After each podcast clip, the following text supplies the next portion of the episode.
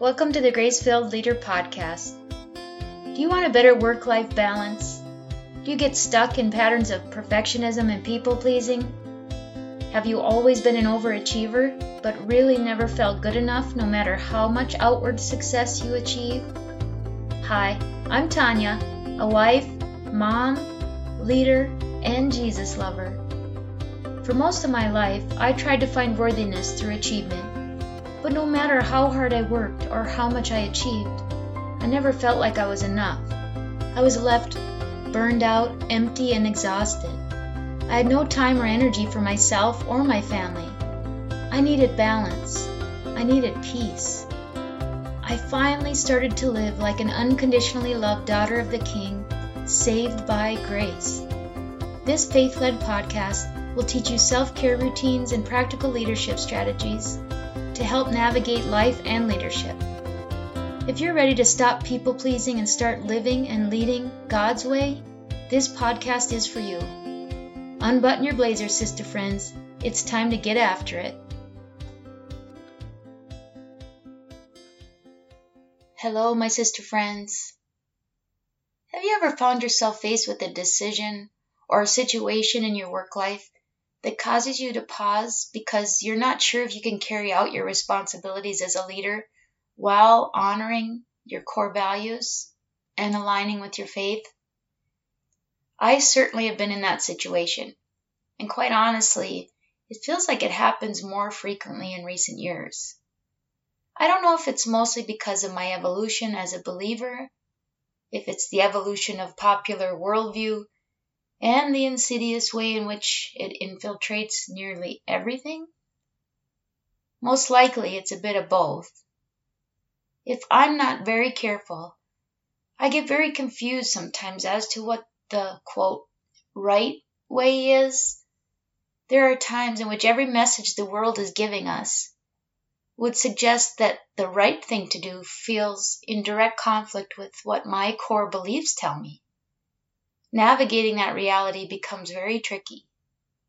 Today, I'm going to tell you how I have come to approach decision making as a Christian woman leading in a secular environment. I do believe it's possible to be effective without compromising your faith or your core values. The first place I started, and I think you need to start, is to identify your core values. I just recently went through this exercise myself. I looked at a list of about 25 to 30 core values, and I first narrowed it down to my top 10, which was challenging enough, and then finally my top five. It was more challenging than I thought to pick just five core values.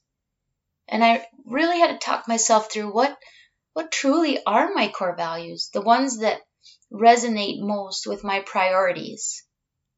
I was tempted to pick things that I thought should be my priorities or core values, but that's not really honoring who I really am.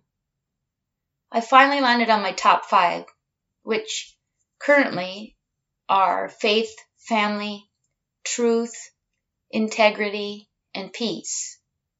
It's hard to explain, but I almost had to think about every value each word and assess the feelings that the word brought within me. These five just felt like they elicited the strongest internal response for me. They are the values I measure myself against, that I admire in others, and that I long to develop further in myself. These are the ones that resonate most with me right now. I do think that our core values can evolve a bit over time and different seasons of our life bring different priorities. So these might change a little bit for you, but I I think probably at least several of them would be pretty consistent throughout most of our life, especially our adult life, if I if I consider myself. So as I look at setting goals or making decisions, I have to start to apply a little core value test to those that are most consequential. When I consider what I will decide or how I'll respond in a given situation, I try to stop and consider a few things. First, I ask myself the question will this response or decision align with my core values? Does it align with my faith? Will it compromise my family? And sometimes for family, that might mean my work family. Am I speaking and acting in truth and with integrity? And when I think about responding or deciding in a certain way, does it bring about a sense of peace? Or does it bring a sense of unrest and conflict? The next question I ask myself is Does this action, response, or decision demonstrate Christ working through me? Does it lead me to be more like Christ? Or am I acting in the flesh? Am I responding from a worldview or a biblical view? I ask myself, is my response coming from a place of conviction or condemnation? Is the decision a response consistent with who God calls me to be? And finally, do I feel God's peace with this decision or response? If what I'm about to do or decide seems in direct conflict with my core values, I really stop to think about how much of a compromise I will be making and whether I am willing to compromise more, my core values. The further I get in my walk with the Lord, the less willing I am to compromise. Now, that's certainly not to say that every single circumstance will align 100% with every one of your core values. That's just not reality for most of us. There are circumstances when we have to do and decide things that we are a bit uncomfortable with, but they're the best option in the given circumstance for your team, for your organization, for your family. The key is really to determine how you can move forward in a way that best aligns with your values and allows you to function from a place of integrity and authenticity. For me, that often means shaping a message in a way that is authentic to who I am and how I lead, while still accomplishing the overall goal of the organization. I am someone who does not like conflict, and it takes a lot for me to stand up and go against the grain. But there have been times when I have had to speak up and challenge things that I do not feel I can support without significantly compromising my core personal and professional values. I had a recent experience in which I chose to do just that. I was presented with a message that I just did not feel I could support without compromising my values. I stewed and stewed. I prayed and prayed. And finally, I felt led to be honest and transparent about my concerns. I was fully prepared for whatever consequence that might bring. I did my best to communicate with grace, respect, and professionalism. I believe it's counterproductive to approach things in a way that's argumentative. When you do, in my opinion, you run the risk of reducing your own credibility. I have very traditional values, and I believe that I owe my employer my best as an ambassador of their brand. They're giving me the opportunity to support my family and to grow as a professional. If there comes a time when I cannot align my values with theirs, so much so that I can't be authentic while still representing the company in a positive way, then that will be the time for me to respectfully make my exit. I owe that to my employer and to myself. I'm continually working to be more like Christ, and I want to be more like Christ. This means I need to gauge my responses accordingly. I feel most confident and assured as a leader when I'm able to say that I did my best to be Christ like in my responses. Don't get me wrong, I fail on a regular basis and have thoughts and responses that come from a very selfish place. My only hope and my goal is that I can at least learn to stop and assess my initial internal reaction, ask myself, how would Jesus respond? and adjust my own response accordingly. This is a work in progress, let me tell you. Some people and some circumstances really tend to trigger a response in me that is anything but Christ like. I can usually tell this because I'll have a feeling of condemnation either toward myself or toward the other person.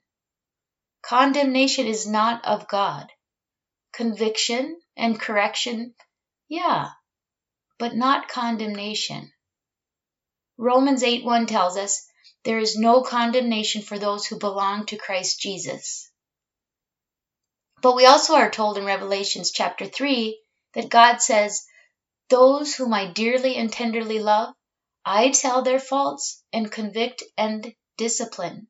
So be earnest and repent, changing your mind and your attitude. I want my responses and my decisions to align with who God has called me to be. God has called me to encourage, to edify or build up others, and to help other people feel seen, heard, and valued. I want people to see Christ through me. I certainly need to make sure that my decisions and my responses show evidence of Christ living in me. Most of the time, if I can say with relative certainty that what I am doing, saying, and deciding aligns with my core values, God's Word, and who God has called me to be, there will be a peace about the decision. I can walk away knowing I did my best to be God honoring in my work. Those are my best days when I can walk away with that, with that assurance. So, what is one thing you can take and do from today's episode? Well, I encourage you to start by identifying your top core values. I'd suggest five. Write them down, memorize them. When you're faced with a decision, make a note of your own core values. Judge your decision against them. Can you say that you're able to move forward and feel confident that you are honoring God and your core values in this decision? If you aren't sure, wait. Pray. Seek the Lord's guidance. He will guide you if you quiet yourself enough to feel His leading. And the more accustomed you get to seeking His guidance, the more obvious it'll become. It becomes harder and harder to ignore it. It is my hope for you that the Lord will make His presence and His will for you abundantly clear. And that's what I have for you today, my friends. So as you look at the week ahead, may you be grateful and grace filled. I pray this episode blessed you, spoke to you, or encouraged you in some way. If so, please share it with a friend and head on over to Apple Podcasts to leave me a written review. That's the only way for me to know if you are enjoying the show. Nothing blesses me more than to hear from you. Also, come on over to our free Facebook community. This is a great place for us to support one another on our faith and leadership journey. You can find the link to the group in the show notes. Now to Him who can do immeasurably more than we can ask or imagine, according to His power that is at work within us. Ephesians 3, verse 20. Until next time, my friends, God bless.